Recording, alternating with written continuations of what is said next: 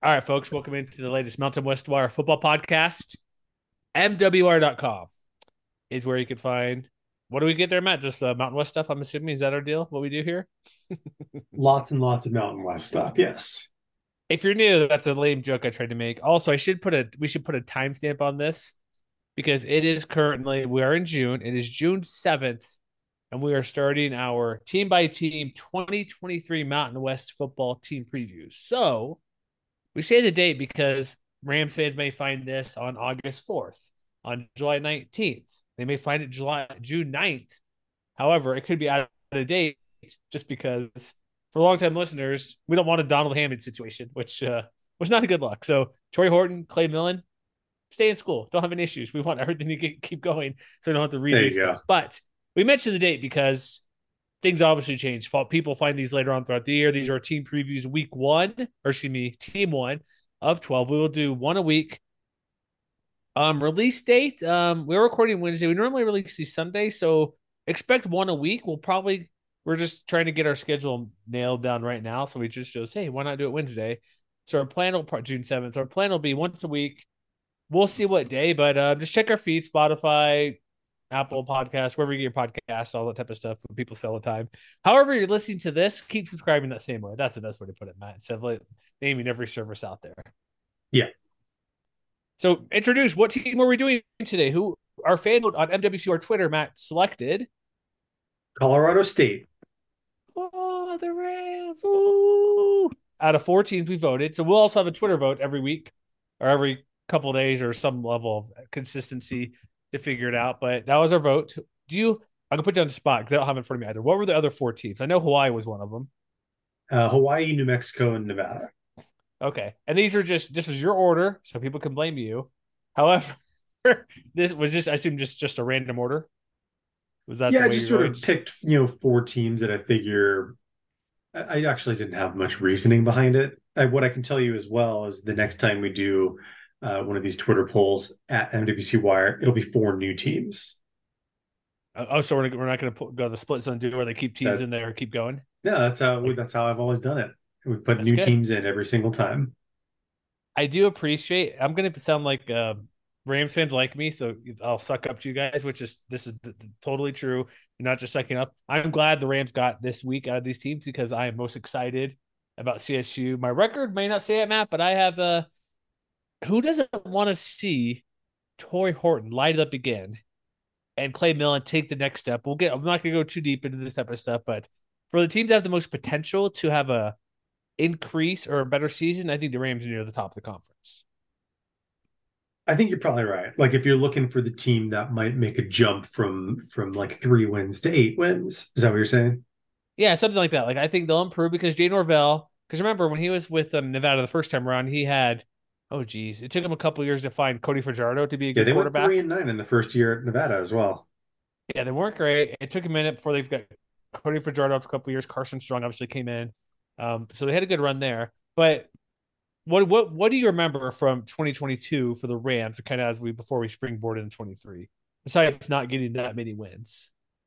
I remember being relatively bullish on the strategy that Norvell had employed to put his first roster together in Fort Collins. You know, they christened it Fort Air Raid. You know, they brought in a lot of talent from Reno to Colorado State. Um, you know, and, and really hit the transfer portal a lot harder than a lot of other teams in the Mountain West. And so I think I had an expectation, especially coming off of sort of a, a disastrous end to the Steve Addazio era, that the odds of a bounce back were pretty strong, if not necessarily like a like a, a true cinch, you might say. And that wasn't really what we got from the Rams last season. It wasn't the year that I think a lot of people, a lot of fans in the city expected. Certainly not what I expected. You know, you look at their non-conference play in particular, and you recognize that they had maybe one good quarter while going 0 and 4 in in September. Um, but you know, despite finishing three and nine, despite finishing 126th in overall SP plus, you know, 117th in net points per drive and all that, you know, if you look a little closer you do see that they found ways to pivot last year as a team and they found ways to improve even if the win-loss record didn't always show it. You know one of the things that that really jumps out when you look back at how last year unfolded um the offense really struggled despite some standout individual performances. Like they scored, I believe, uh, no more than 19 points in a game last year. But yeah, at the same time, mm-hmm. but I was going to say, but at the same time, you know, the defense improved in ways that weren't always apparent if you weren't paying attention. You know, they ended up, you know, at 501 score games. They were two and two altogether. So, yeah, it wasn't the year that they wanted. But I do think, you know, you mentioned Tory Horton, you mentioned Clay Millen. You know, those two are just, you know, uh, among a number of reasons why I think it's fair for CSU fans to remain optimistic, to remain bullish. And for my part, even if um even if I'm not necessarily forecasting a, a big jump ahead next this year, it's not to say that that isn't well within the realm of possibility. I think it's fair to to say that you know to to buy stock in this roster in this program. Yeah, looking one, I'll give you a pop quiz here. Maybe you know this, you're not looking at it. So the Rams offense, despite having Tory Horton like one of the best, he's a preseason All American for per athlon at the moment, or no, is and possibly others. Do you know they scored? Do you want to know what team only scored? I'm looking, if I'm looking at this properly here, hold on, right team here. So there's only one for the whole season. There was they where where were they ranking in score, total points? Do you have any any clue within a conference? Not off the top of my head. Where do you think they're better than Wyoming scoring offense? I mean, what I can tell you is they were 128th in points per drive. That's what I was. So they're like, so, okay, so that you you're on the right track. So they scored 158 points all last year. New Mexico, the worst team in the conference, was one point behind them, mm-hmm. 157. And we look at the Rams last year. That's why I think the big jump is there. But they had so many blow they got blown up by Michigan, which whatever playoff team they're quite good, obviously. Kind of hung double digit loss to Middle Tennessee State, double digit loss to Washington State. Sacramento State got their butt kicked. Boise State they got their butt kicked. Double digit loss to San Jose State and Air Force. They were not close in games. They and then they had the um, one big one over New Mexico 17. No, they had they were not good in certain, lot of areas. Like their defense clearly giving up 51, 34, 41 points last year, 49. They have to, if they come in, like I mentioned before, like the 10% thing, if they get 10% better in certain areas, this could lead to a couple more wins. But just mm-hmm. based off last year, remember, even though Tory Horton wasn't he one of the league leaders in yards per catch, the offensive line was a lot of quick passes. So it, it is amazing how well Tory. I know a lot of them were short, not necessarily were all deep bombs like Romeo Doubs we saw with Nevada a couple years ago, those 50 plus yarders. Mm-hmm. Tory, he wasn't chucking it deep all the time to Tory Horton, but imagine, and maybe we'll start get to the quarterback stuff here. Imagine if he gets more time to throw the ball. If he, he's more comfortable because he completed the pass, the playbook they gave to him from Jay Norvell, he completed was a freshman record, I believe it was, not FBS record, some sort of seventy two percent. So imagine if he actually has time and can see the field instead of shoot, I got to do this dump off pass or quick screen or do a a slant across the middle to a tight end or something, a quick short pass. That I think is where there could be the big growth. And Clay Millen, I'm gonna make some bold predictions throughout. I didn't ask you to do this, but we can, and we kind of made some predictions last year or last week or last show, whatever that was. I honestly I think there's an outside chance. I got two bold predictions here. One for Clay Millen. I think there's a legit chance if things go well, like perfectly, I'm saying he could be like a second team all conference quarterback. I think he has that potential. I don't know if he'll get it because win loss record matters and scoring points matters, but I think his talent could be right close to on par with guys like Taylor, um, with Green from Boise State and uh, Chevan Cordeiro, those type of guys. I think he's in that same neighborhood. And I think there's a chance with Tory Horton helping him out a lot he can maybe be that number two QB in the conference. Maybe. Maybe. Yeah. I mean, it's sort of it's an interesting idea because you know what you saw last year was a young quarterback who definitely took a beating. You know, he, he absorbed 54 sacks, which you know I, I always prefer to look at rate stats, and so you know you see that the Rams had a team sack rate allowed of 15.7%, which hmm. was, as you might expect, uh, dead last in the country um, and not particularly close to anybody else. Um, but yeah, at the same time, you know, you saw him flash potential anyway. You know, you mentioned him setting the record for you know completion rate by a freshman quarterback. You know, according to Pro Football Focus, yeah, I believe he was second overall among FBS quarterbacks with an 82.4% adjusted completion rate as well, which accounts for things, you know, like drops and, and things along those lines. But I think more instructively, you know, you you also have to realize that he was also second best in the Mountain West last year, at least among qualifying quarterbacks, in yards per attempt, 8.2 altogether. And you know, uh, you know, to sort of dip back into PFF again real quick, he was also eighth, you know, overall with a 7.3% big time throw percentage. So there was there was a question that we got from uh, from one of our, our followers at CSU RAMT. T. If he was saying, you know, if in December he's considered a top FBS QB, make the case for why. And I think the main part of the case is is can he get the time? Can he get more opportunities to stretch the field more often? Because yeah, setting, setting a freshman record is, is impressive. But one of the things that really jumped out to me that was sort of a, a measure of his success, which you alluded to a few minutes ago, his average depth of target was 11th out of 13 qualifying quarterbacks in the Mountain West last year. It's Only 7.7 yards. Better. Yeah, well, better is sort of relative with a metric like that.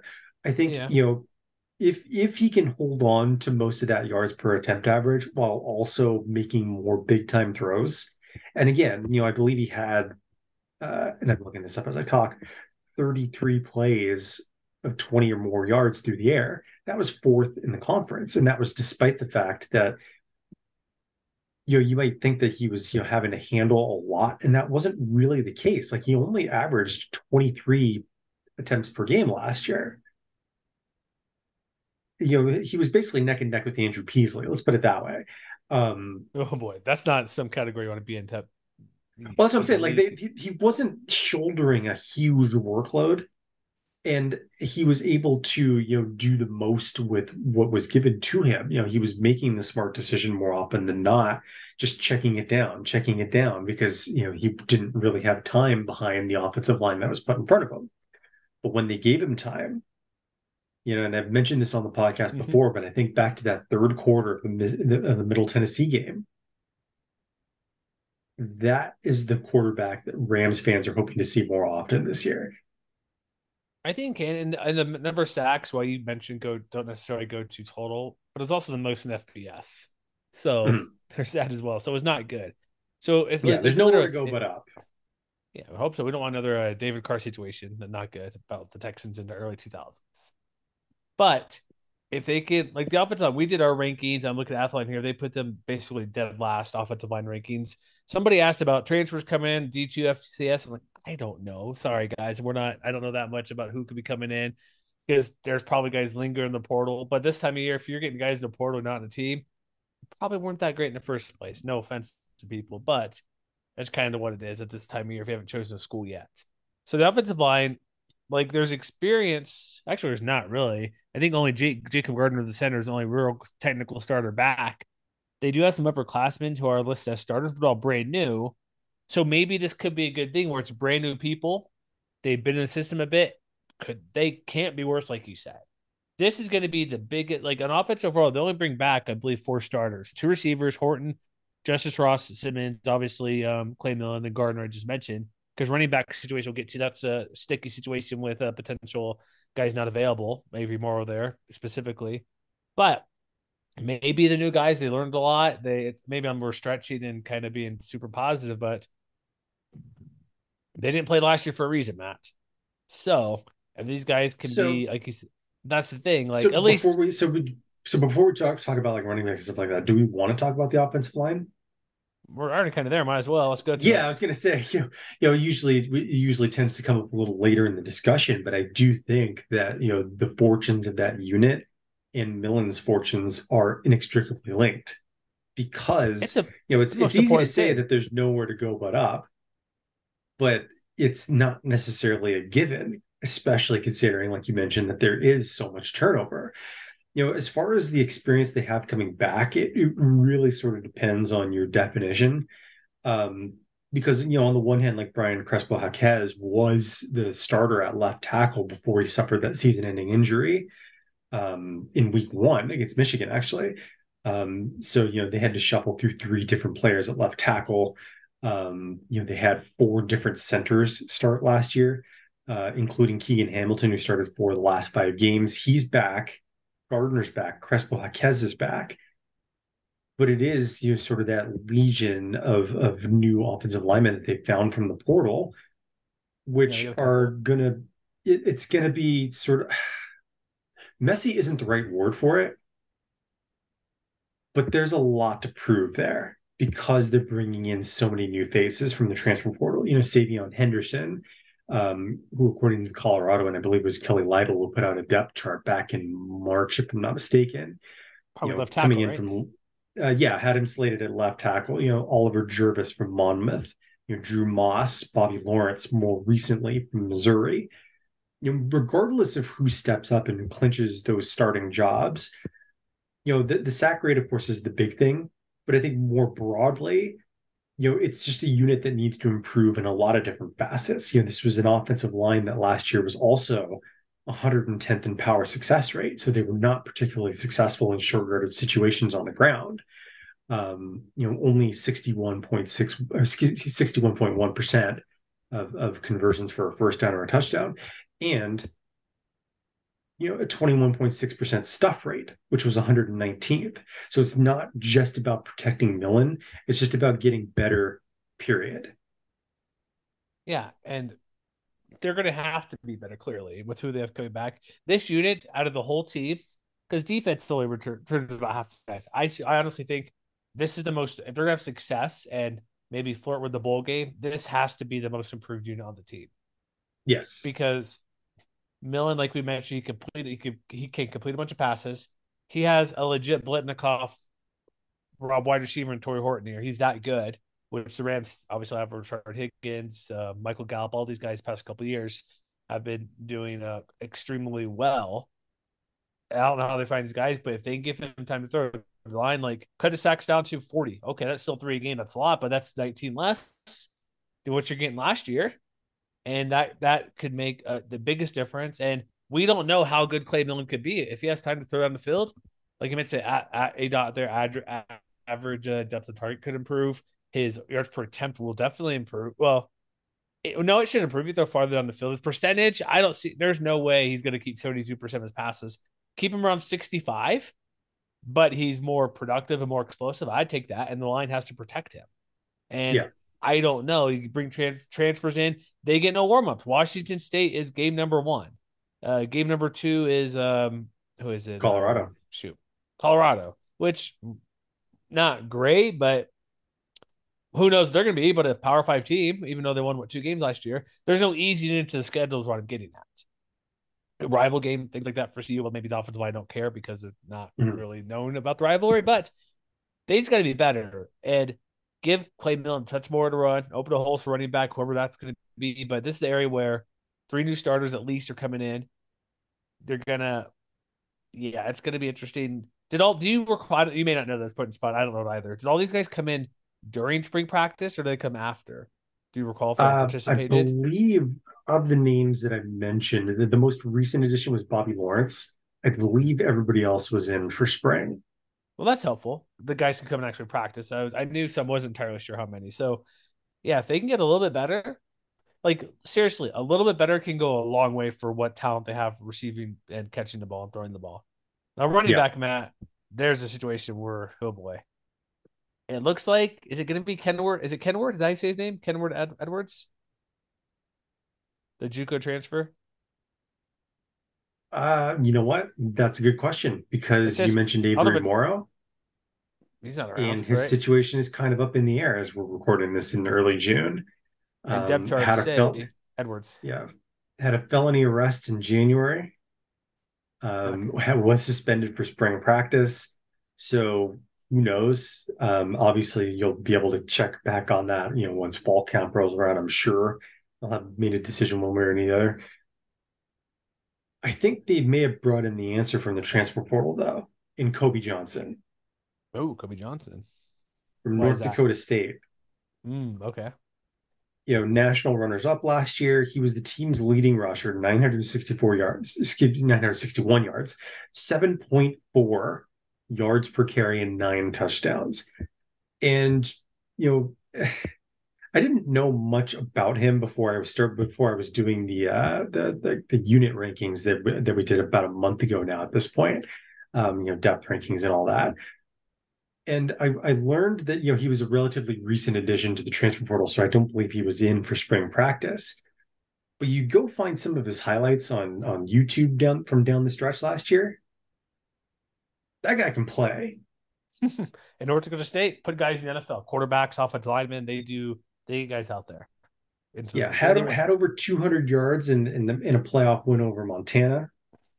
Had three touchdowns and 136 yards in a win over Incarnate Word you know, set, I believe also set a school record with a 91 yard kickoff return, if I'm not mistaken. So like he's a guy who could do a little bit of everything. And you know, you know, coming from a program like North Dakota State that he's he's used to playing and with sort of like championship type expectations. And I do think that that's going to be an asset for a team that's learning how to win. I think he'll be able to go in and really set a tone. And and then if Morrow isn't ready to see the field, he could be that guy who takes on you know 20 carries per game to sort of take the load off of off of Millen in the same way that Morrow did last year. You think the other guy get 20 a game? I think I think if anybody does, then Johnson is likely to be the candidate to do so. Okay. Edward, like I mentioned him, he is a JUCO guy, so experience is a big jump up. He's pretty explosive. So there's a couple yes. guys. Look at some numbers here. As he had what 580 yards in two games. That's pretty good.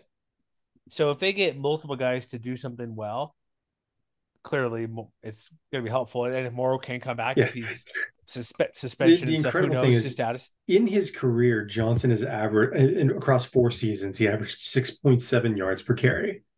It's pretty good. Very good. That's absurd. so yeah, whoever it's going to be have depth. Okay, if Moore comes back, great. I don't expect him to come back, but Edwards, these other guys from North Dakota State, Jones, everything, it's going to be.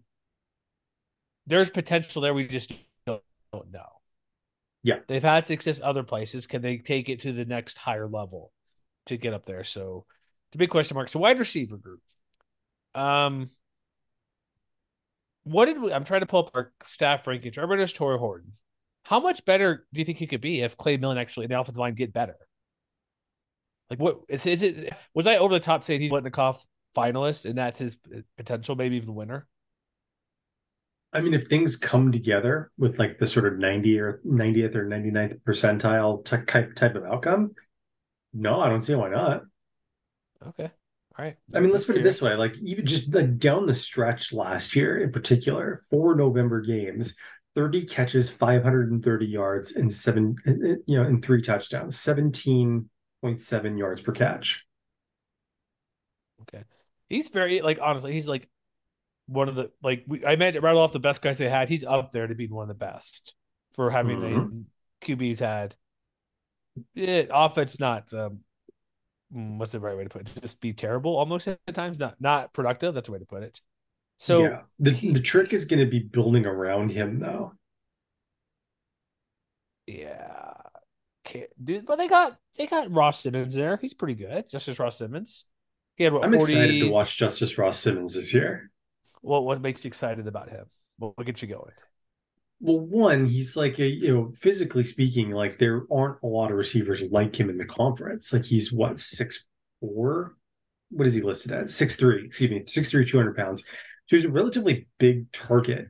And he stepped into the starting lineup you know, after you know they had so many defections early last year, like after uh, you know Melquan Stovall and Dante Wright and Ty McCullough left the program, um, you know, he stepped in, and though it took a while for him to really come into his own, like he too also had a really strong stretch run, you know, in in four November games. Just to go back to that for a moment, 14 catches, 237 yards, and a touchdown. As a and again, as a freshman, that'll play.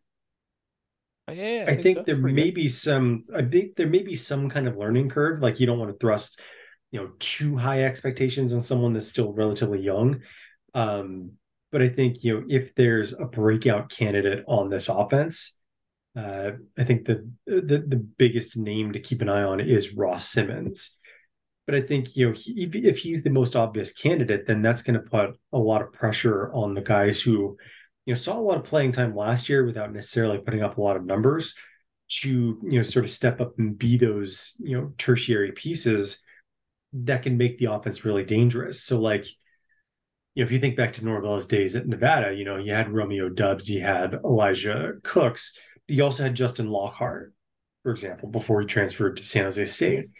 Exactly. And I think that Colorado State has those types of guys on hand. You know, they have like Lewis Brown, for example, you know, only 12 catches last year, but he was their primary receiver out of the slot. So I would I would have to imagine that that you know role is is going to be more or less set. Um, you know, Makai Fox, also a sophomore, he's back, and they brought in Dallin Holker, the you know BYU tight end, to uh, presumably replace Tanner Arkin, who transferred to Illinois. So they've Yeah. got some interesting pieces. They have a lot of upside.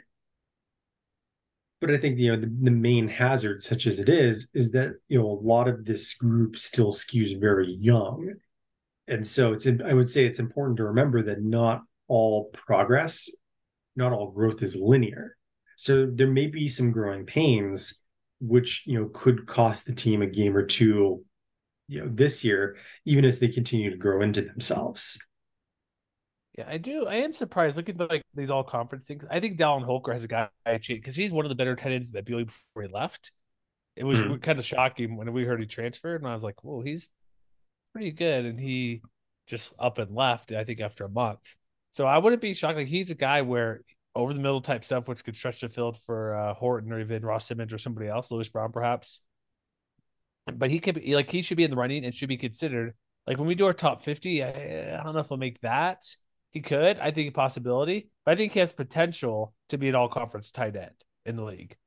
And if they have another pass catcher, that's clearly going to make them one step better. And I think he has that potential to be maybe like one of the top three tight ends in the conference. And you know what? I forgot to mention Dylan Goffney as well, the recent uh, transfer pickup from SMU. Didn't Okay. see a ton of playing time over the last two years with the Mustangs, but last year in particular, 17 catches on 21 targets. Yeah, uh, 20.8 yards per reception and two touchdowns. So he's probably someone worth keeping an eye on as well. We should. Our staff put the Rams um, offense of or wide receivers at number two overall, only behind Boise State. So that's uh, There's a lot of upside there. there's lots of anything that any more on offense, or do we go to uh, defense now? I think we can. Uh, I think we can move to the other side of the ball. So should we get the big question people had about where do we put the defensive line? Yeah, and I, I went back and I looked at our depth rankings, and I we had the defensive line fifth in particular, mm-hmm. Yes. and I think a lot of that has to do, perhaps obviously, with Mohamed Kamara, who you know, bar none, is one of the best pass rushers in the conference. You know, according to PFF, 35 hurries, 16 tackles for loss, eight and a half sacks. He's a dominant force when he's on his game but I think you know his his sort of highlight reel really obscures the fact that as a group they did improve relatively quietly as a unit, you know, to and, and to you know help the units behind them, the linebackers and the secondary, to be able to do their jobs as well. It's going to be really interesting to see how they pre- how they replace CJ Onyechi in particular because he was, you know, Onyechi was someone who who got off to a slow start, I think, and and really improved as the season progressed. But you know, like we just talked about with the wide receivers, you know, other than Kamara, this is still a unit that you know has plenty of its own youngsters, you know, pl- capable of stepping up and, and having a much better year than they did in, in their sort of their trial by fire.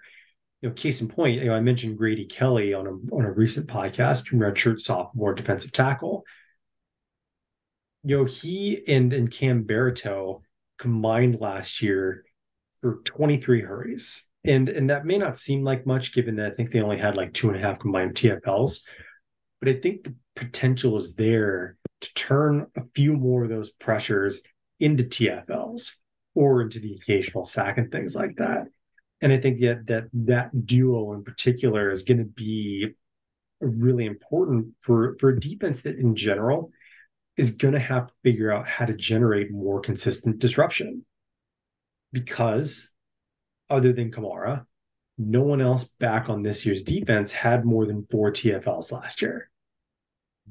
Yeah, I gotta have that pressure when they play teams. Like when we look at the quarterback situation within the conference, we're not talking about non-con, but like Utah State, Cooper got a good quarterback. Taylen Green, Boise, Doug Brumfield, Vegas. You have uh maybe not great, but experienced Andrew Peasley, and then you have like Jada made it, Jada San Diego State. Uh, Hawaii has Brayden Schager, a lot of experienced quarterbacks back. So they're they're going to improve and get after those guys and make sacks or get in QB's face. They're going to go not going to against any newbies out there. So that's going to be something also to think about too. Like, okay, this quarterback, his team as well. They're it may not matter if the offensive line for those teams aren't good, but if you're going up against quarter good quarterbacks, they take the next step. Like half those guys I mentioned are set first or probably second year starters. Like Peasley, I think the most experienced of that group. Mm-hmm. And you got good quarterbacks back there. It's gonna be just another challenge to get after a guy who's that good. Not they're not just first year starters. So that's something too to consider of who they're playing a quarterback and how they can attack them and if they'll be successful against guys who are reasonably experienced back there are going to most likely take the next step, like with Mayden and um, Taylen Green as well, specifically. Yeah, I mean, I I would say the good news is that they they appear to be pretty deep so I, I, I would have to think that you know, knock on wood, they could survive if the injury bug does hit them. Because like we didn't even mention you know guys like James Mitchell, um, you know um, Mukendi Wa uh, Kalanji, uh, you know other guys like that, or even you know guys who've come into the program more recently, like you know Kennedy McDowell, um, whose friends I would assume call him Mayhem McDowell. Good one call. of the one of the great new nicknames in the Mountain West. I just wanted to throw that out there. Heck yeah! Anytime you get Mayhem, it's the Allstate guy, but it's better because there's a reason that works. There you go. Mayhem. That's get him on a NIL deal next to Thirty Rock Mayhem guy because people know him as Mayhem. There you go. But I know him as the Pager King on Thirty Rock. Yeah, and then and they also brought in Matt Thomas from Rhode Island through the transfer portal. So I don't think that depth will be a problem. But you know, they're definitely going to need others beyond Kamara to produce because you know, even with his big numbers last year, they were still only 79th in team sack rate among FBS defenses, only 5.8%, 95th with a 15.3% stuff rate. So just getting into the backfield, they were they were below average odds. And so like if they can't replace Onyechi and they can't help, they can't get Kamara some help, those numbers could trend in the wrong direction if they're not careful. Definitely. Now let's move on to linebackers where they do run a unique four-two-five situation. Only put two linebackers out there. And they both bring in, or they're non-starter like Chase Wilson, according to certain depth charts. You got Chase Wilson, and Drew Kolek back there. But that's mm-hmm. gonna be another area like their front, like defense line should be good. Obviously, we put them slightly above average. But if you bring in two linebackers, I know it's only it's okay, it's only two starters or whatever, two guys out of out of eleven. But if that's all you got there, I guess the only good thing, Matt, would be that you're not running three or four linebackers on the field at once. I know technically they're uh, whatever you want to call their third, or I guess their fifth cornerback or fifth DB or third CB is kind of a hybrid. Nickelback, I guess that's their, their each team has a little different name for it. That guy's kind of a linebacker, but not having to run out three to four traditional linebackers when you're not returning returning any starters, I guess that's a good thing.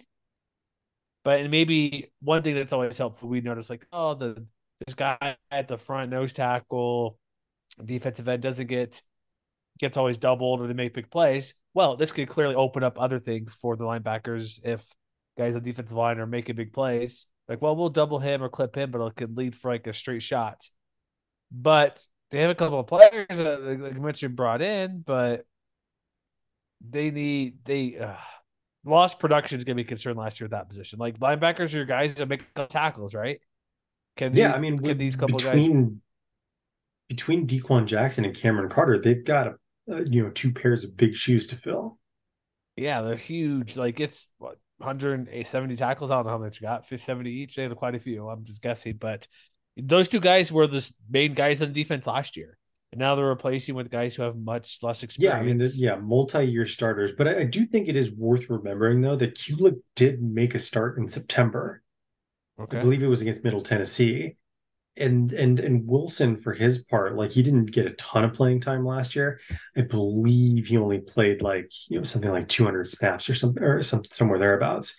And while he did have you know a, a 25% missed tackle rate in that time, definitely gonna have to clean that up.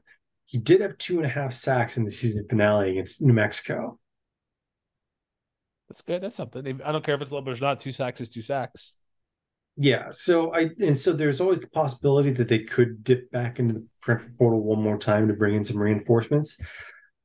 But it could also be like you know they're going to go out and and and Norvell and, and defensive coordinator Freddie Banks are going to say these are our guys. We're going to run with them. We're going to let them learn on the job, and we're going to and we're going to surround them with talent that you know keeps them from having to do every last thing on the field. Yeah, that's this. If we're looking at defense, this is the biggest area where the biggest question marks with lack of returning talent, lack of starters, lack of production coming back, all new guys. So that'll be the most area, the best, uh, not best, but the uh, most watched area to see who could step up. Yeah. All right. So, so we mentioned they run the four two five. So they play five defensive backs, which some of those guys are at the nickel back, two CBs, two safeties, obviously. They're, they're bigger safeties because the type of defense they run, they have like if you see TCU, San Diego State, kind of like almost like a three three five, but a little bit different here, which is another twist on it, which is good. I think something just something to keep other teams guessing a little. So they're these guys are going to be asked to come in, probably help with maybe a random blitz here and there, run stop some, but they do return what four or five guys, no upperclassmen, even like I guess technically they do return all five because Brandon Guzman's back, but he's not listed as the mm-hmm. number one CB. So that's actually I would put that as a positive because he started last year he's gonna well air quote not air quotes but projected to be number two. But that's a good thing to have all these starters back all this experience back in a league where i know they don't play san jose state so take them out but washington state we know likes to throw the ball. Middle tennessee state will throw it a bit. They play boise who has probably the best receiving group in the same uh, neighborhood as csu so they play some good quarterbacks.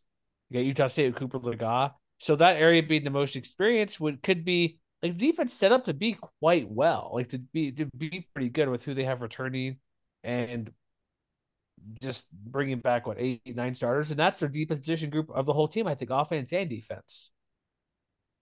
There's a chance that this could be the best secondary in the Mountain West when all is said and done.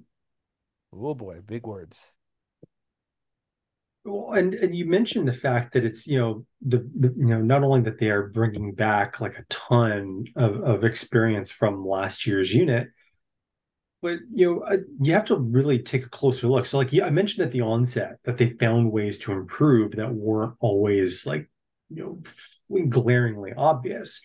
And I do think their pat their their ability to defend against the pass was one of those things. So like if you look at the season long numbers you're you're not really going to find a lot to write home about. Like you know, they were you know tenth in the Mountain West in opponents' completion rate allowed, sixty one point seven, you know, six point five yards per attempt. Um, you know, although that coincidentally that was like a tie for second um, with three with three other Mountain West teams. You know, fifteen touchdowns allowed, eight eight interceptions. But if you narrow the focus and you and you set that disastrous non-conference stretch aside when you look at what they accomplished against Mountain West opponents, things all of a sudden look a lot more interesting because they finished fourth in opponents' completion rate. You know, that figure drops to 56.1%. They were second in yards per attempt allowed, 5.8, seven touchdowns, five interceptions, passer rating of coincidentally 111.11. I see that here. Yeah, that was that was third in the conference. Mm-hmm and you know they did all that while finishing uh, you know behind only Fresno State in total passes defended during conference play. So yeah, like this this team, like you know, obviously you know Jack Howell is sort of the I, I would say the one obvious all conference candidate, but there are no weak links in in this potential starting five. You know, Chigozie Anusiem, who was, I believe, the only one in the group to start every game last year. He had nine pass breakups. He was one of seven Mountain West defensive backs that had a PFF grade of at least 80 overall. And it may not necessarily be a coincidence that, you know, the team's fortunes and pass defense improved once they elevated Guzman into the starting lineup. And, and at the same time, you know, a week or two later, when they elevated Aiden Hector, be their nickelback, you know, he had a great season. Three interceptions, seven pass breakups. And oh, by the way, yeah, we haven't even mentioned Henry Blackburn yet either. Oh, yeah, um, and and the the number of transfers that they brought in. You know, they brought in Tyrell Grayson, who was an all WAC uh, defensive back, Utah Tech. You know, Dominic Morris from Furman, Ron Hardge the third from Oregon State. So not only is this defense, you know, this defensive backfield experienced, it's also very deep. Yeah, they, like and I and I do think like even if other parts of the roster scuffle here and there, that this could be a unit that keeps them in a lot of games by you know by being sort of that that a that a unit.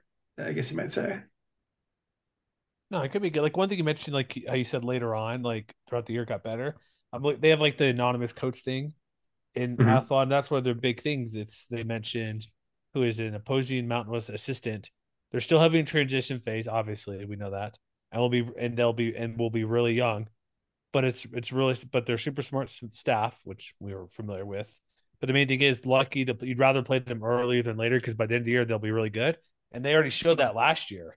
So imagine now that still might be the case a little bit with some positions, but that secondary, we I'm looking through the same stats you are. This for in conference play improved drastically. I know they played Michigan as kind of a weird loss, but I think the improvements there overall to where they could be still good early on, but by the time the end of the year, like we mentioned, offensive line, running back is a big area, linebacker, but they got the experience here on, D- DB. So it's those coaches are wrong. What we see last year, and what could see this year, I think it might be maybe mid-season they pick it up before end of the season, maybe. Yeah, like I didn't mention this before, but in the updated SP Plus rankings that Bill Connelly over at ESPN put out a couple weeks ago now, at this point, it's worth mentioning that the Rams projected to be 77th in the country on defense. That's not that far down from where they had projected the likes of, let's say, for example, Wyoming, which was at 62, or San Diego State, which is at mm-hmm. 56. So the potential is there. And I think that Banks has already paid dividends as a coordinator hire. So I'm very interested to see what he can do with a full year under his belt with some new pieces that he's going to have to, you know, coach up into into much more prominent roles. All right, what do we got about special teams then? So, uh, you know, obviously there was going to be some kind of drop off from the likes of Cayden Camper and especially Ryan Stonehouse.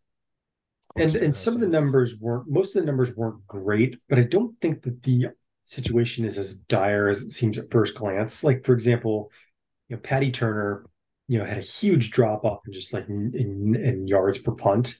I believe he was actually dead last in the conference last year, 39.1.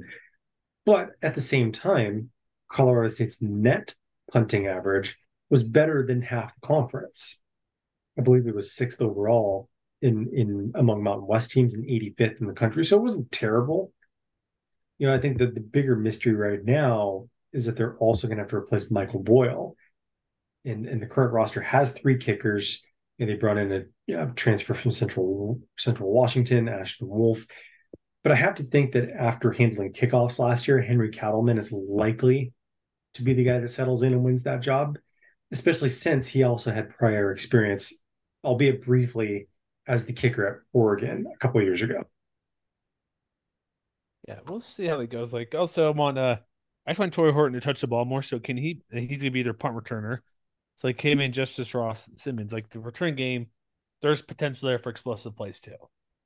There so, I like those two guys to do something special. I don't think that either of them make like all conference preseason from the random publications out there yet. Uh, I you know I don't have that in front of me.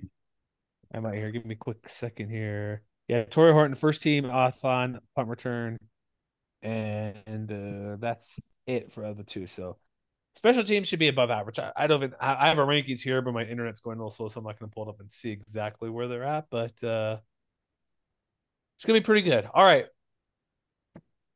It is schedule time, Matt. Game by game.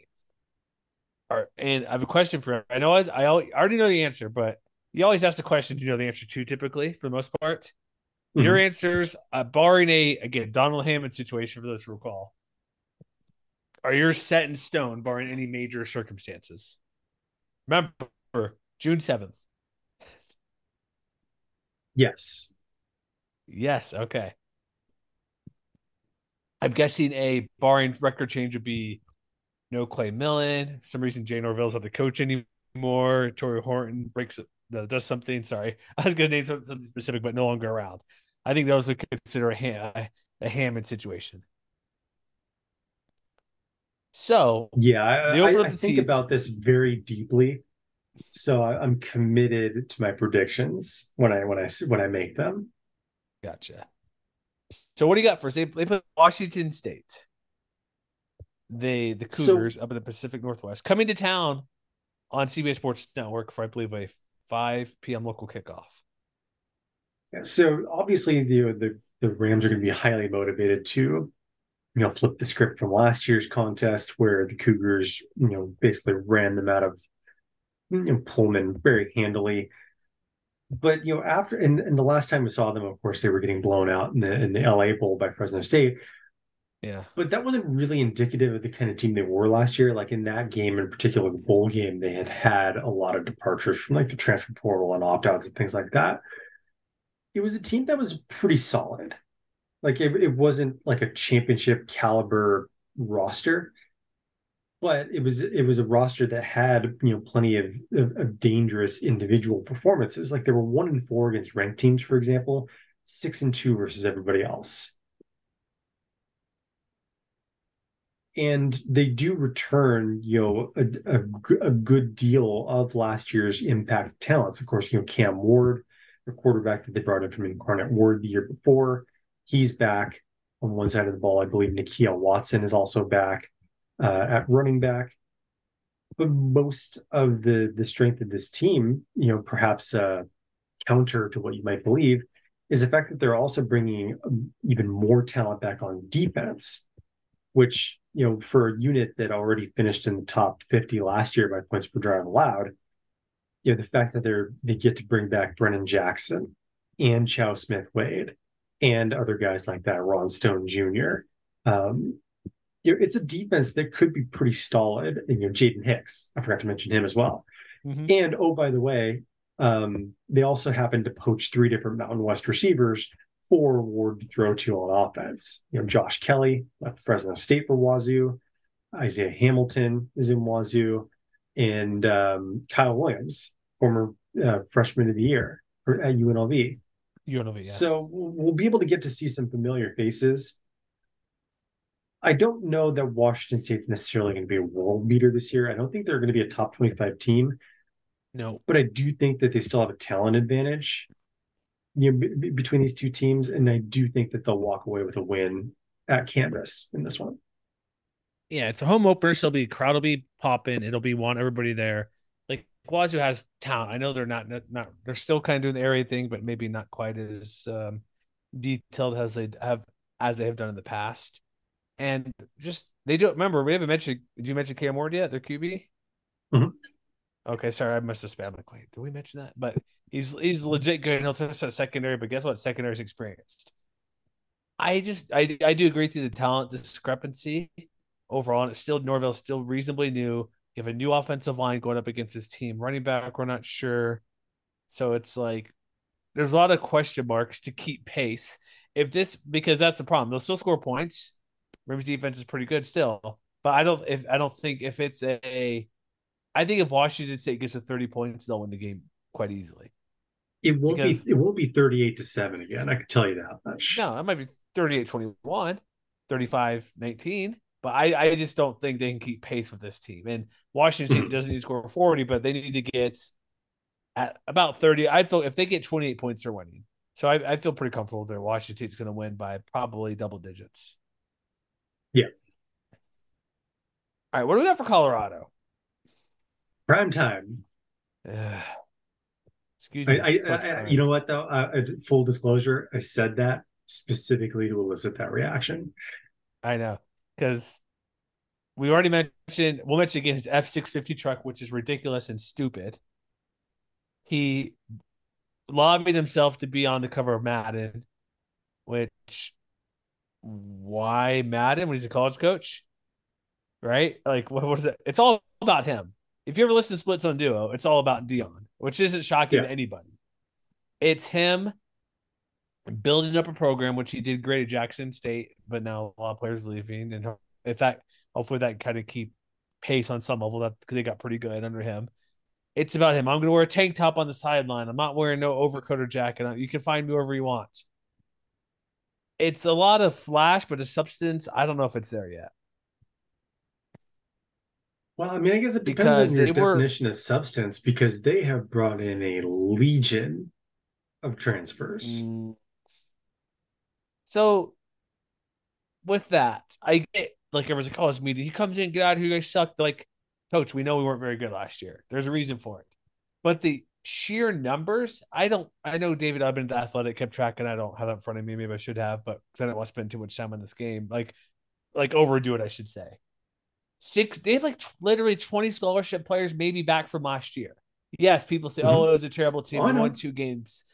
And then they bring in guys who I know Travis Hunter was number one recruit in the country two years ago at, at safety and he's really specifically only doing wide receiver group. I'm like, no, he's, not he's, he's listed as both on the roster. Well, I know, but I mean, wide receiver.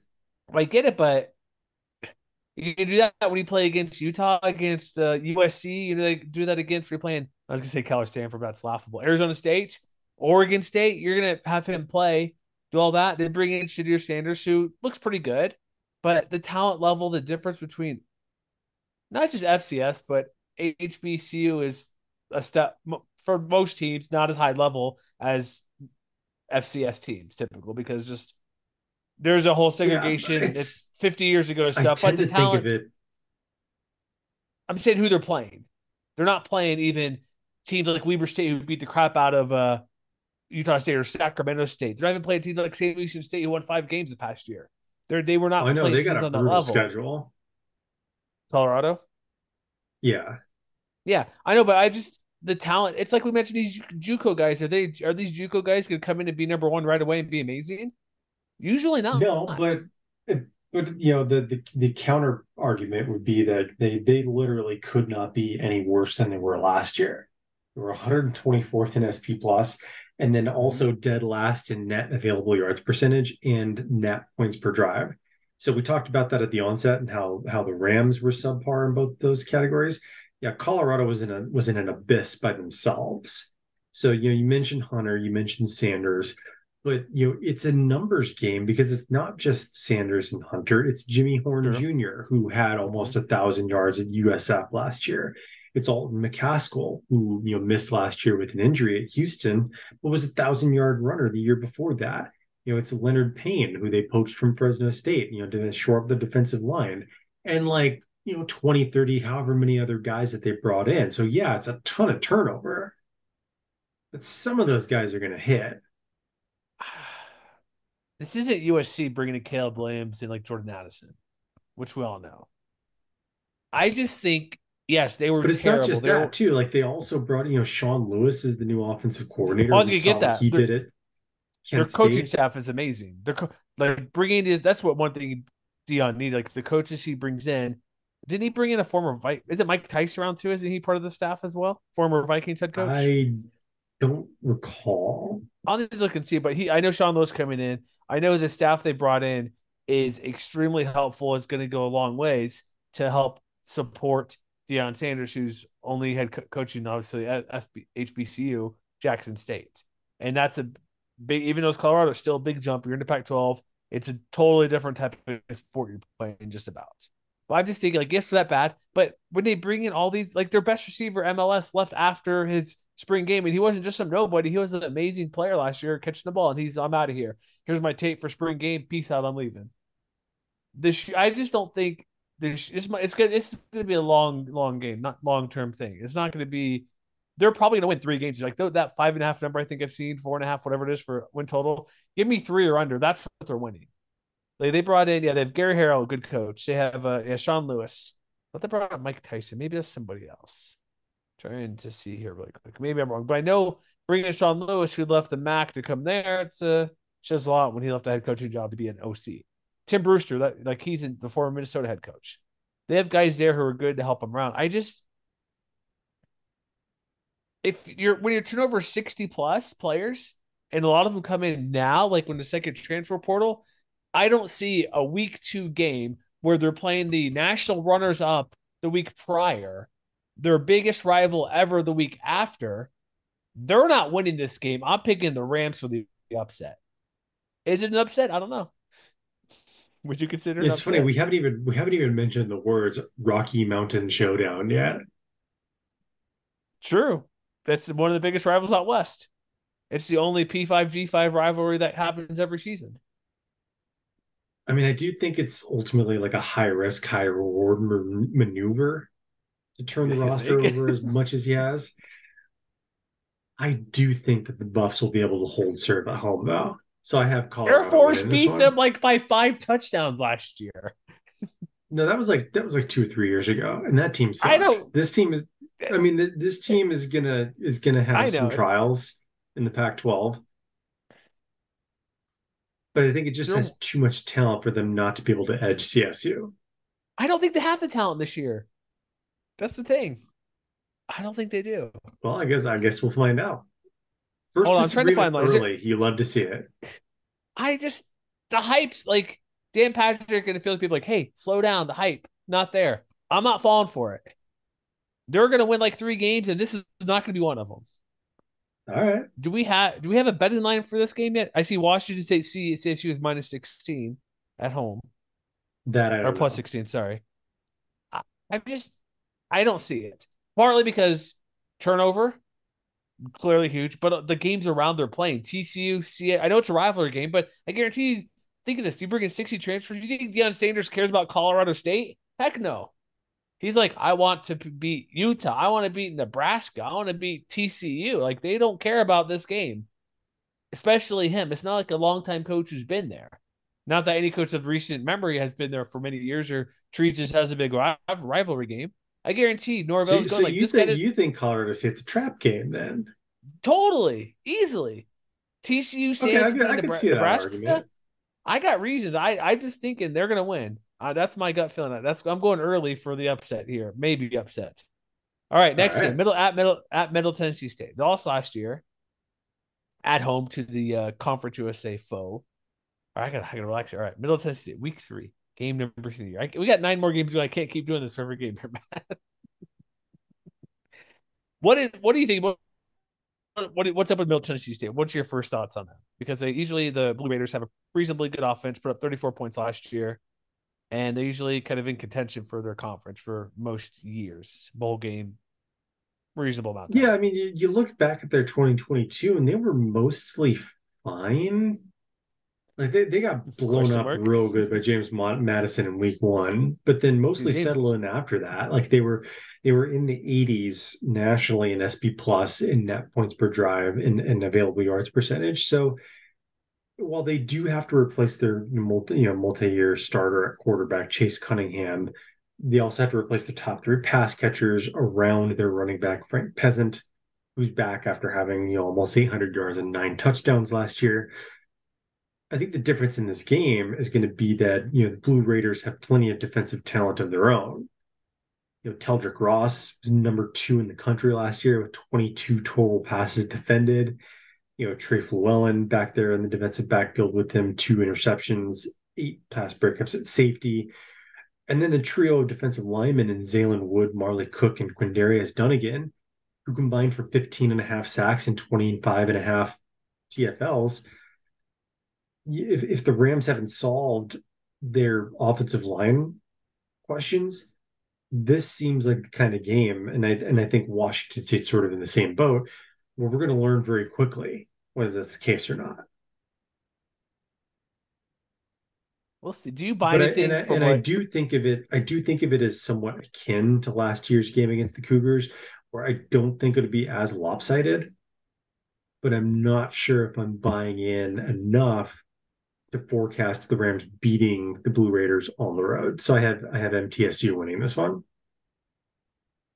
I could see that. Did you know Stockstill's been there for 17 years? Yeah, he's been around forever. Because we both listen Split Zone Duo, and Steven Godfrey lives like right there. Is like he has no clue mm-hmm. what's going on. Aren't they better?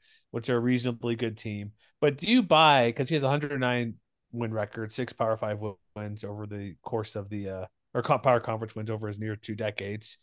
Conference Coach of the Year, what three times looks like, 10 bowl games. They're like perpetually a slightly above average team in a in the worst conference in America. But do you buy any? St- because I was gonna say it's a stupid punt, so I'm not gonna go to it.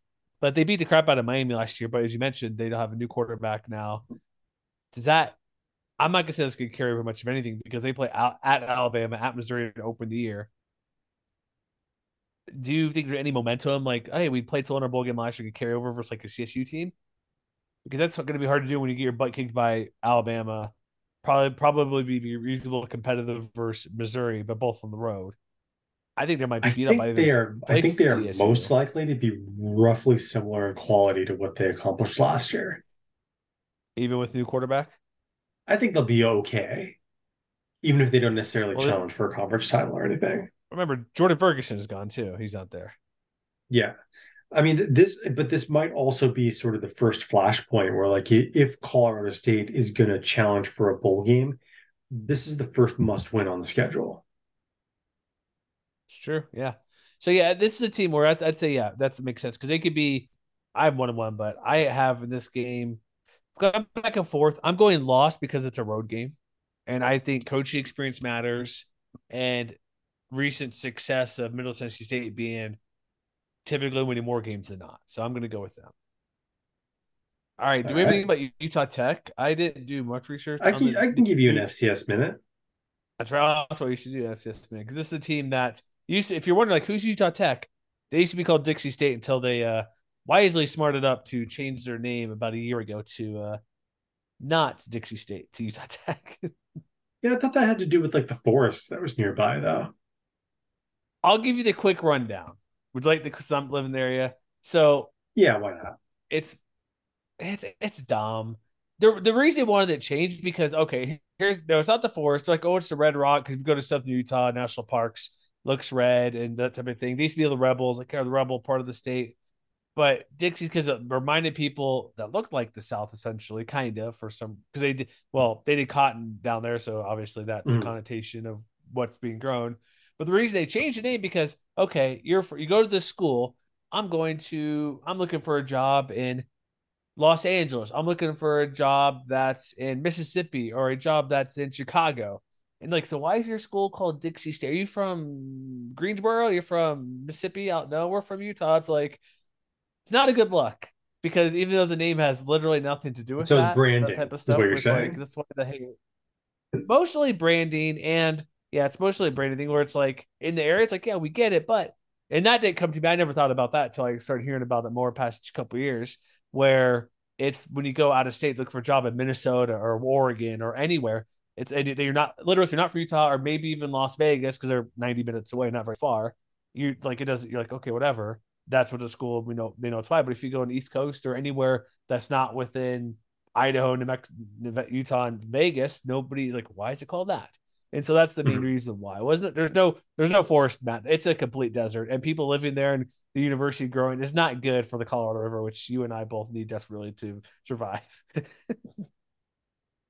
So there you go. All right, what do you got? What's your FCS minute? Anyway, we know players FCS minute. I'll, I'll, I'll, keep it simple. Um, it's been a rough few years in the FCS wilderness for the Trailblazers. Uh, only seven and twenty since making the jump up from division and two, from Division Two. And the yeah. cold reality is that it may not get a whole lot easier in 2023. They had uh, seven all WAC players last year. Five of them are gone. Uh, One of them, coincidentally, to Colorado State, Tyrell Grayson. It's true. Yes, we mentioned that. So while they weren't necessarily a bad team last year, they they they did finish four and seven, which was their best finish at the FCS level in, in their sort of brief history there. but you know they're losing their their do it all receiver Joey Hobert, who I believe was a Walter Payton semifinalist or something like that last year. Um, you know, he, his his 1250 yards and 16 touchdowns are gone. Um, you know, they had three different quarterbacks who combined for you know uh, 28 touchdowns and 15 interceptions, which isn't too bad, but a 51% completion rate, not great you know, and, and they're replacing a ton of their players on. Long story short, this is not Sacramento State. Colorado State should roll on this one. There, there we go. All right, what do we got? So now we're going into um, I've went to league play. So here's what we're doing for league play. Since we're going to be talking about all these teams down the road, we're going to um, wink, wink, nudge, nudge, short preview to listen to the full ones later down the road. So we're not going full on eight minutes of teams. We've been doing just over an hour, I think, about an hour 10 right now. Yeah. So we'll give some brief, brief notes on each team just because we got our full blown previews and we all, we, you and I probably need to just still research doesn't happen in a day. If we take time to do all this type of stuff, so we'll, we're not going to give everything away now. Plus, we probably both need to eh, just do a little more deep dive when we do these teams upcoming. So, non-conference play, I have them two and two. You have them at one and three. Is that correct? Yes. So the way their schedule plays out, it's, I was going to briefly run through it. At Utah State, they get a nice three game home stretch Boise, UNLV, Air Force, at Wyoming, San Diego State, Nevada, then at Hawaii. So there, there's no real bad road stretch through the conference play, which is great. So they go to Utah State, which the past couple years, man, we've seen the weird weirdness of Coach Addazio there, the fumble, the sprint run to not get the punt off, whatever you want to call that game. These two teams have been last year Utah State was just weird, right? They had a first half that was terrible, second half better. I guess the big sticky point, I guess, out of Utah State is that Cooper Legas, the guy at quarterback, after having all the injuries last year, he's going to be a real threat against this team. But Utah State, they lose guys like Calvin Tyler Jr., they lose some wide receivers, they lose like guys like AJ Von, Von to uh, BYU, a million transfers. Like, I want to say, I know I haven't looked at your portal in a while, Matt, but is it could would I be correct or close to it saying they lost the most teams to Power Five foes via the portal? They lost a lot to the Big Twelve. They're at least in the conversation for that. Yeah, I, I completely that, memory hold that the Aggies won this game last year while having four different players throw a pass. Let me guess: Blaine Davenport or Bishop Davenport, Cooper Legas, Andrew Peasley, and Logan Bonner. Uh, Terrell Vaughn. It's all four. Oh, wide receiver Terrell Vaughn. Because was yes. this the game where Peasley like dragged his foot to keep playing? Was that the game, or was that a different one? That might have been a different one. I just remember but, him. but it was, but it's also worth remembering this was one of the two games I believe that that Clay Millen did not play. You know, they had to turn, they had to turn to, to Giles Pooler, which was the third quarterback in three weeks during that stretch. I forgot. That's not going to happen again. I hope not. Like I have to think that Colorado State probably wins that game last year if Millen is healthy. Mm-hmm. And and given the uncertainty of of the the amount of of talent that Utah State's having to replace right now, I'm betting on Colorado State winning this one on the road. So I have this one as a Rams win. I like your assumption. I'm making a quick change. I'm agreeing with you. I'm like, oh, it's on the road. But I think about Utah State, what they're bringing back, what they lost. Like I know Cooper Legas good, but I don't know if he's that good to overcome. It's at home. I'm leaning to a slight win over Utah State. There you go. And then Boise State, they'll continue their streak of not beating the Broncos ever in the Mountain West. yeah, I would agree with that. Anything else to add to about the Boise game? Like I'm only half kidding, but I don't think they're going to win. No, I think we can move on to you to at UNLV. I oh, is this at UNLV? Is that correct? I, I believe so. Yes. Uh, yeah, my mistake. I presume I put home. Um, this was a game where one of the more, more tougher games to pick. How would you assess like your picking some um, thoughts in this game? Was this an easy loss or win, or did you kind of struggle to figure no, out? No, I had I had to mull this one over for a while because I'm sort of I'm at the moment I'm similarly bullish on the Rebels like I am on the Rams. Um, you know, I like that the I like the coaching hires that the, that they made down there in Vegas you know, bringing in not just Barry Odom, but also Michael Scherer and Brennan Marion, Marion as the coordinators. You know, they've definitely had their own losses through the transfer portal, but they picked up some intriguing pieces. like the like the Middle Tennessee game, I think this is another must win if the Rams are going to have any hopes of winning a bowl game or of reaching bowl game rather. I do think that they'll be able to pull this one out on the road. I went back and forth. I'm going loss because yeah, Boise before it's just tough. I just eh, want to keep here's the reason I have it. because my overall win total. If I add this one on there, I'm way higher than I think I should be, and I'm just when I'm looking between Utah State and UNLV, I think UNLV might be better than Utah State, and Doug Brumfield might be the better quarterback than Clay Millen from what we've seen potentially, just because he does a little bit more with running a touch. I like to go go offense. I think there'll be. I think there's something there because remember, like Rebels were better than the Rams last year, nearly to a bowl game, and it's sort of funny when you think I, about it, like the the remarkable amount of similarities that both of these teams have. At the moment, they both have questions at running back. They both have questions in the pass rush. Um, you know, both have very talented secondaries. Um, so it's it's going to be a really evenly matched game, I think, one way or the other. So like, I had to think really long and hard about this, and it really is, I think, the closest thing to a 50-50 game on on CSU's schedule this fall. Yeah, and also one big loss is Aidan Robbins from UNLV leaving to BYU. Yes, so something to consider. So I have it as a Rams loss. Air Force, I'm leaning toward. I'm going toward loss as well. Here's the main thing, like one of those coaches things from Athlon. Their main thing is it's probably what everybody says is quarterback, mm-hmm. because while they while it runs, they basically say it really depends on how they develop or if or who they develop at quarterback. If they have a guy there, they're one of the most dangerous teams in the league which is true with John Lee Eldridge III. I agree with that. I'm going with a loss for CSU just because I think the Rams running the ball, who they have back there, even though that defensive front for CSU is pretty good, it's at home for the Rams. But I, I just, I just don't think the Rams can keep pace. Do you realize CSU has lost six in a row to Air Force? I do now. That's a lot. Do you also realize that they've that won mean- just two times? Do you, they've won just two times against Air Force going back to 2006? Oh boy, was Garrett Grayson? I did not realize that. What year is that? Was Garrett Grayson the quarterback? Uh, 2013. Yeah, I believe it was. Probably. And then the How other one was 2015. All these great receivers. I guess Air Force defense is pretty good. That's kind of a more lot lopsided than I thought it was. Even more so, go Falcons. Ram Falcon trophy on the line in this one. But yeah, I, I have the Falcons winning that one as well. I also have Wyoming losing on the road. Sorry, oh, I botched it. Crap. Sorry. Bronze boot staying going to Fort Collins. I know it's at Wyoming.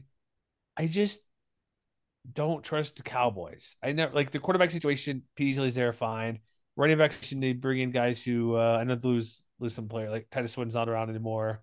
They have um what's his name? Shoot, D. I always get it wrong. D. DQ. DJ. What's his? Are you talking about DQ James? Help me out. DQ James. I want to say DJ James. I'm like, no, DQ James. Like, I whatever. He's a good running back. So they have they can run in whoever they want. They can toss whoever they want in running back. They've proven the past what five years at least to whoever's running the ball doing well. I just don't trust Wyoming. Like I don't trust their quarterback. Like defense will be legit and really good. And this honestly probably might be one of the bigger upsets for me taking the Rams over Wyoming, even more so than Colorado. I just think what Rams could potentially do on defense. Because what was the score last year? It was what a one score game? It was uh, seventeen to thirteen, if I remember correctly. Uh, oh, here we go, 14, 13 14 to thirteen. Yeah, Wyoming won. It's going to be something similar. I just think the Rams probably have a touch more offense. More yeah, than I mean, touch. It's, they have the best. They have the best quarterback and best wide receivers on the field and best tight end. So they're going to win because of that. I like the potential of CSU's offense, mm-hmm. but I like the Cowboys' defense a little bit more. So I have Wyoming winning that one. All right, they're not beating San Diego State, are they? I don't think so. but I but I will say I, like I think you know there I think that's another I think that might be like must win number three Mm. because the gulf, you know, the gap between the Aztecs and the Rams on paper is not so wide. Like both teams have like both teams have differing concerns that they're going to have to sort out in fall camp. Um, you know, for the Aztecs, you know, sorting out the running game, you know, getting the offensive line back on track, figuring out who's going to replace the star power on the defensive line and things like that. But you know, they like UNLV, you know, the Aztecs and the Rams have a few things in common. You know, again, strong defensive backfields, you know, strong potential quarterback play. So again, like it's not like a clear cut result in my mind. But if, if I had to call it like 60 40 in favor of the Aztecs, that sounds about right to me. Hmm. Okay. All right. Then we got Nevada at home, the Nor- Norvell Bowl Part Two. That's right. I'm going to win. Ken Wilson, he'll get there. Nevada, the, I guess the big concerns we'll get to Nevada quarterback, running back, replacing your favorite player of all time, and Dom Peterson on the defensive line. Uh, they were replacing a lot. I just don't think Nevada's good. Nevada's still a year away from even being stiff in a bowl game, at least. Agreed. At Hawaii, what do you got for the final game of the year on the road? Honolulu. I have that one penciled in as a win. I do too. I'm not sure because the road aspect's interesting. It is later in the year where I have them winning three or four, which includes this Hawaii game. I just Hawaii still had a lot of new players from last year. I just don't know if they're going to be there. We don't know who's really running the ball after losing like uh Dedrick was it Park um oh geez. Um I was gonna say Parson. Kendrick Perkins. I was gonna say Kendrick Perkins, the NBA guy. I'm like, wait, that's not him. The finals run tonight. I'm like, no, not him. Sorry, Parsons. Apologies. They don't know who's running the ball. Their defense, fine. Secondary's okay.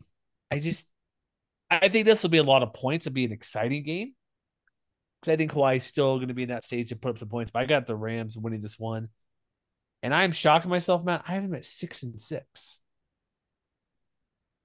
Interesting. What do you have them at? So I have them at five and seven overall, four and four in Mountain West play. I could see a couple obviously toss up question marks at CSU or CU Colorado game is interesting. On the road at Utah State, I could see anywhere going from two to six wins because they could lose Colorado, they could lose Utah State, they could lose at Wyoming, maybe Hawaii, but I think they're getting at least four wins. I think they can get six if things go well. Oh, I think they could absolutely get six. I think, and I think we mentioned this on the on the goals podcast that we did last week they should be aiming for a bowl. And I do think that the only game that I don't necessarily feel confident about their chance about how, about the, the Rams having a reasonable chance of winning that game in conference play is the Boise State game. Because yeah, as you as we sort of mentioned along the way, you know, that three game stretch in particular where where I have them pinned as losses right now, Air Force at Wyoming, home versus San Diego State. One, two of those games are at home. So I'm going to be underestimating that a little bit. And two, all three of those teams have their own pressing questions that they're going to need to resolve. So like no no team in the Mountain West is really infallible this year. So if if Colorado State goes out there and plays closer to their overall potential than Air Force, like like if the Falcons struggle to play, replace the quarterback or aren't quite as explosive in the ground game, if Wyoming still can't solve their own quarterback issues, if San Diego State takes a step back on offense, all those games are winnable. So there's definitely a chance that I might be underselling them a little bit. I think the upside for this team, if everything breaks right, might be like eight wins. Eight wins? I, I... Where are you seeing that from? Are they beating Washington State at home? Are they beating Air Force? You and okay, so you meant you mentioned Colorado. That's one. Yeah. Okay. I, I have Middle Tennessee as a loss, but they could beat the Blue Raiders. I could the that, three yeah. teams that I mentioned: Air Force, Wyoming, San Diego State. That's five right there. Okay. In addition yeah. to the five that I penciled out right now. Gotcha. Okay. That, that's pretty bold prediction. Eight wins. I'm not saying that's a prediction. Well, I'm I mean, I mean, possibility. Well, uh, let me yeah, let me rephrase that. To say they get eight wins, that's a it's still a bold well, not bold prediction, but a bold statement that their ceiling is eight wins. I can I don't think you're too far off because if you look at my six and six. If they beat Middle Tennessee State and UNLV, that's eight right there. And so, you know what? And one last thing, something that Rams fans might already be aware of. Again, we mentioned at the very top, Jay Norvell went three and nine in his first year in Nevada. You know what his record was in tw- the, the the second year, 2018? Let the people know. Eight and five. Oh, eight and five. All right. Have, okay, that's so so you never know. Like I said, I remain bullish. I freely acknowledge that I might be hesitating just a touch. But if they can fix the offensive line, this team could make some could do some serious damage in Mountain West play. I'm just not sure. Like I think they could do it. I just still uh, my six and six seems like actual prediction. I'm hesitant to stick there. I'm going to. I just I'm I'm probably leaning a little bit under that, but I think there's later in the year. I think there's wins on the schedule like like you said, Wyoming doesn't scare anybody, or they should. Sorry, let me apologize. They overly too much. Like if the Rams offense gets going, they could beat Wyoming. Nevada, we're still building up. Hawaii, same thing. San Diego State's very difficult, even though they have their issues with running back situation, losing the defenders like Patrick Morris to Cal, McMorris to Cal, and mm-hmm. new offensive coordinator Ryan Lindley. So there's going to be some changes there a little bit. I don't think they'll win, but there's some cracks there. Air Force quarterback, what if it doesn't go well? Like there's like I said, like on their schedule. I'm I'm not necessarily agreeing with you. that Boise State like the only team they're probably not going to win, but that's pretty close. Them and San Diego State are the closest teams I'd say because they mm-hmm. missed San Jose State, which is good for them. They missed Fresno State, that's good for them. So there's that. But yeah, I'm going six and six. What your prediction? Five and seven right now, maybe eight wins. Maybe Doable. We'll see. Doable. Anything else you want to add about the Rams here? Any spicy takes? You got any pretty spicy, any bold predictions or anything else you want to add?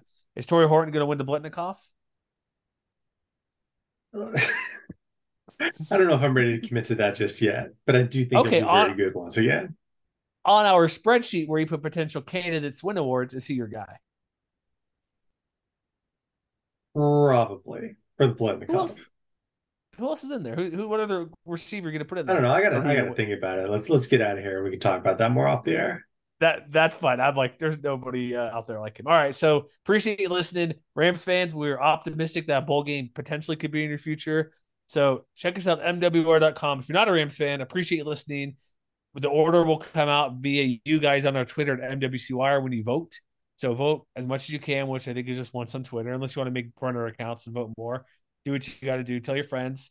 Listen to the show. We'll have other stuff online, mwr.com, looking at other opponent previews, uh, some predictions as well coming online during June before camps get going in July. So we'll see you next time and just keep hitting that subscribe button. We'll have all the previews, one down, 11 to go.